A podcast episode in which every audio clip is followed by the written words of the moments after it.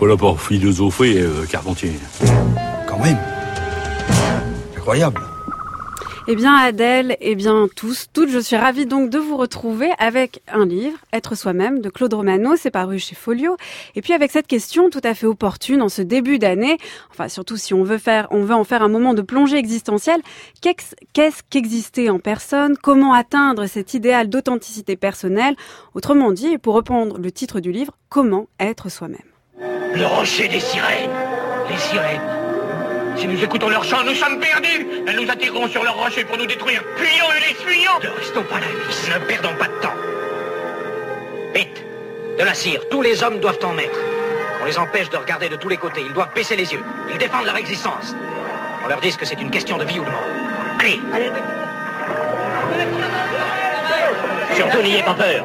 Regardez par terre. Et ramez Mettez ça dans les oreilles. Vite Ulysse, c'est la figure par excellence de celui qui, au fil de ses aventures et de ses métamorphoses, au fil de son odyssée, devient lui-même et qui de personne devient une personne. Ulysse, c'est ainsi le point de départ parfait de ce livre de Claude Romano. Et puis pour se demander comment donc être soi-même. Alors la question est très importante. Qui ne l'a pas entendu ou lu dans les journaux, les livres, à la radio ou à la télé, qui ne s'est pas entendu dire ou qui ne sait pas chuchoter lui-même, soit toi-même, sans savoir pourtant que cette question, en fait, elle trouvait son origine chez Homère et pas que dans les livres de développement personnel. Mais alors voilà le problème, comment être soi-même, de quelle manière? Et puis d'abord, qu'est-ce qu'être soi-même? En philosophie, c'est plus souvent cette question qui s'est posée, il faut le rappeler. C'est par exemple la question de l'identité, des antiques à Ricoeur. C'est aussi celle du sujet qu'on trouve chez Kant jusqu'à Foucault qui lui l'a déconstruite. Et puis c'est la question aussi du moi avec Descartes notamment ou du jeu. Mais qui dans la philosophie a vraiment posé et incarné cette autre question du comment? Comment être soi-même Avec quel style De quelle manière Sous quelle attitude Comment donc exister en personne je veux qu'on m'y voie en ma façon simple, naturelle et ordinaire, sans études et artifices. Car c'est moi que je peins.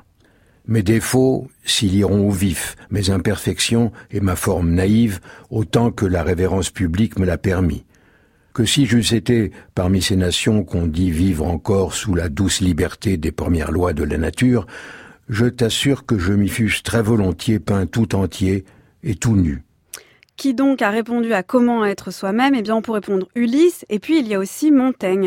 Avec lui, comme l'analyse Claude Romano dans ce livre, s'est élevé le style sans artifice, le style simple, ordinaire, le style qui laisse apparaître sa personne en elle-même, le style naturel. Alors cette fois-ci, c'est ce mot qui est important, naturel, car être soi-même, comment être soi-même Eh bien, c'est peut-être en étant nature, en se montrant au naturel, en révélant sa nature.